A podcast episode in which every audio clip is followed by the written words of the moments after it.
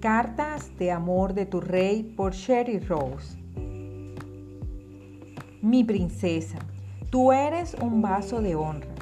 Yo soy el maestro alfarero y tú eres el barro. Sé que tu deseo es ser formada por mí para ser usada por mí. Para eso te creé, para ser un vaso de honra.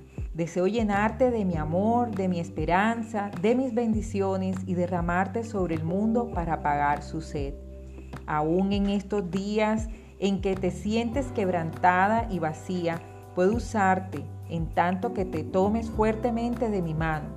Te he elegido porque has visto tus propias mellas e imperfecciones y me he entregado a cada uno de esos trozos quebrados. Nadie puede convertirse en un vaso de honra mientras se quede sentado, bello y erguido, y lleno hasta el tope de orgullo y autosuficiencia. No temas, vaciarte de ti misma y de lo que te parece valioso y permíteme llenarte de aquello que es de incalculable valor.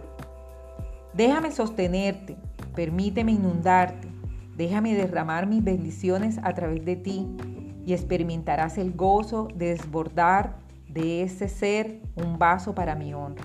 Con amor, tu rey y tu creador. Si alguien se mantiene limpio, llegará a ser un vaso noble santificado, útil para el Señor y preparado para toda obra buena. Segunda de Timoteo 2:21.